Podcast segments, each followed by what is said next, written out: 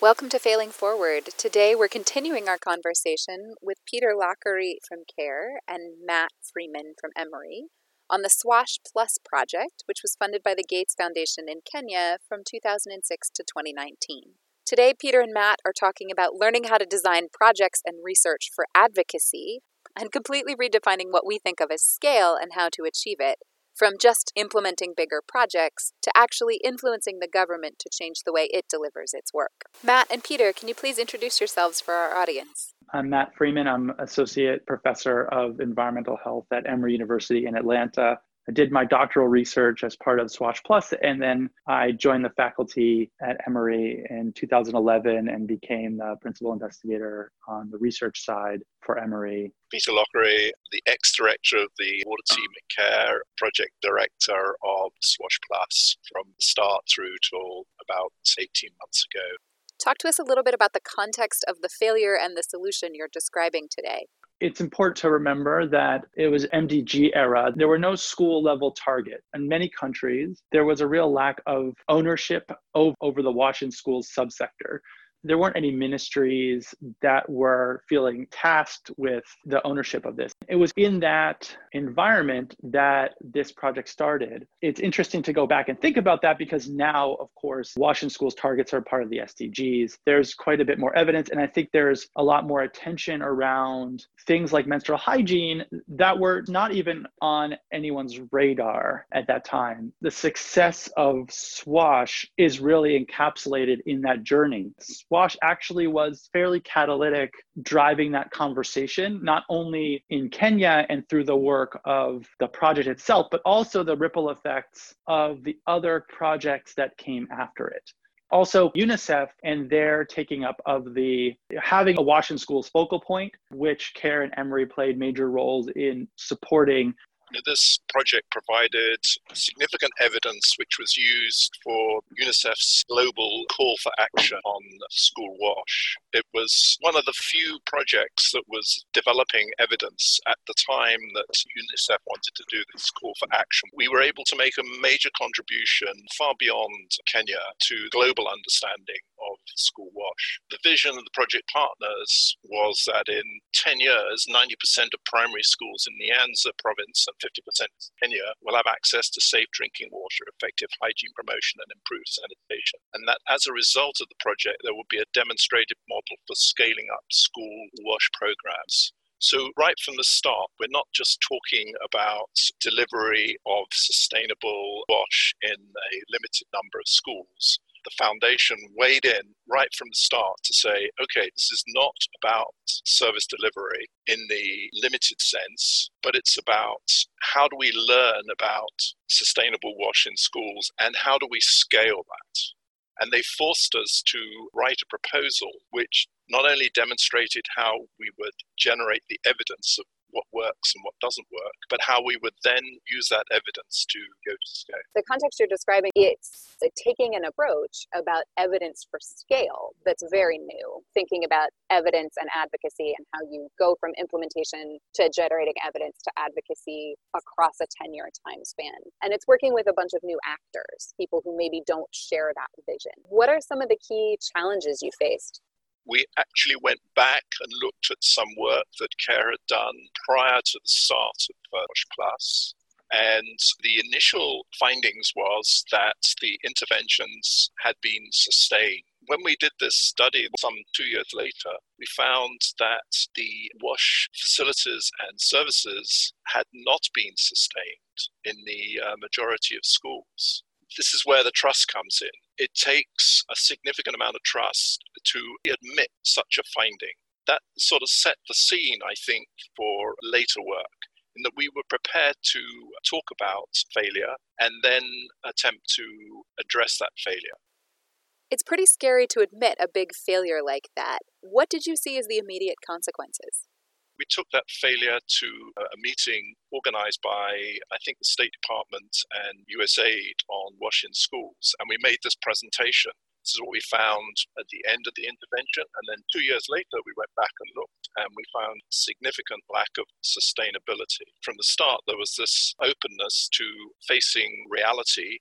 And also, it persuaded the implementers, the doers, for want of a better word, that there were lots of gaps in their knowledge, the kind of dominant thinking at the time, there were lots of problems with that. And so there was then this sort of understanding that admitting to failure would help drive innovation. What made it possible not only to openly admit a failure, but actually to take it to other donors in the sector? What really was the hallmark, I think, of, success is that we had the flexibility as a partnership to pivot. And we were in the kind of early days of the WASH program at Gates Foundation, and we had a project officer who was very outspoken about the need to learn from failure and very permissive in allowing us to pursue these kinds of questions if they resulted in learning. I would credit the flexibility and trust of the program. I think you, unfortunately, don't see that flexibility a lot. Even in learning initiatives now, there's often more barriers in terms of budget lines or objectives. What are some of your key lessons learned from this experience? This project has really shaped how I think about implementation research and how research programs should be designed to answer important policy relevant questions and how to engage stakeholders at the doer level, as Peter is saying, but at the policy level as well some of the early qualitative research that we did led to building a consensus within Kenya around free provision of menstrual pads, both through the qualitative research and then through a well placed, locally written op ed in the Nation paper the very day that the government ministries were meeting. So a lot of these opportunistic learning that became our MO because of the strong learning partnership between the academic partners, both Emory and GLUK, but also the doers and the government.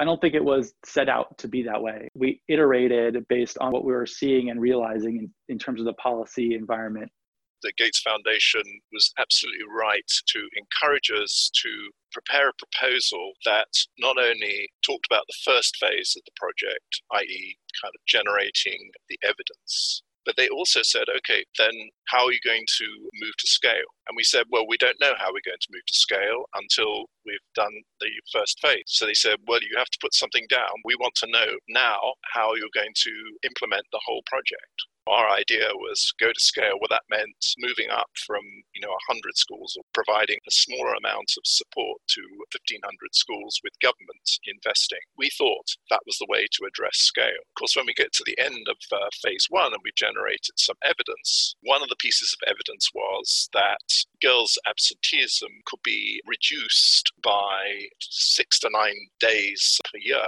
by efficient and effective WASH services in schools. That seemed to be the piece of evidence that convinced the government, convinced the Ministry of Education that they had to invest in maintenance of WASH facilities in school. That established the case for government increasing its investment.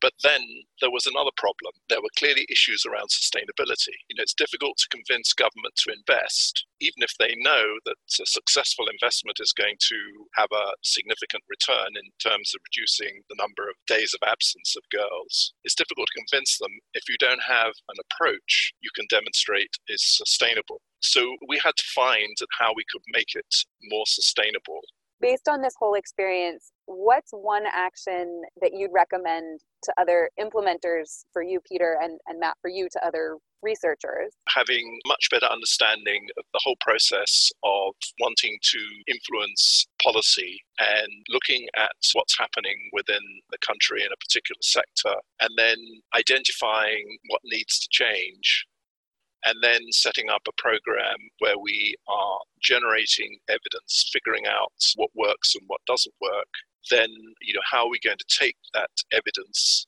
and advocate to uh, government? It sounds like your main recommendation there is to be a lot more politically savvy in our analysis of the problem and how you influence the solution. What is the evidence you need to do that? But not just what's the evidence, who are the people you need to influence? One of the things that we learned is as external support agencies, for want of a better term, are not there to deliver services and undermine or let government off the hook in terms of their responsibility to deliver services for schools and communities. I think that was a big change in our thinking as time went on. When we started out, there was a very different credo, if you like, and that was very much around we're here to deliver services on a, on a small scale, then we're going to scale up, and then we're going to collaborate with governments. Ultimately, it wasn't about collaboration with government, it was about influencing government in terms of the way they support schools. So, much more about changing government policy and the way government does business with schools rather than our own provision of services.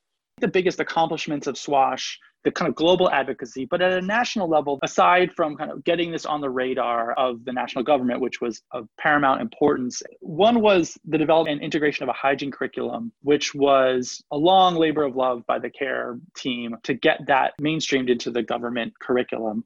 The second was promotion of menstrual hygiene free pads across Kenya.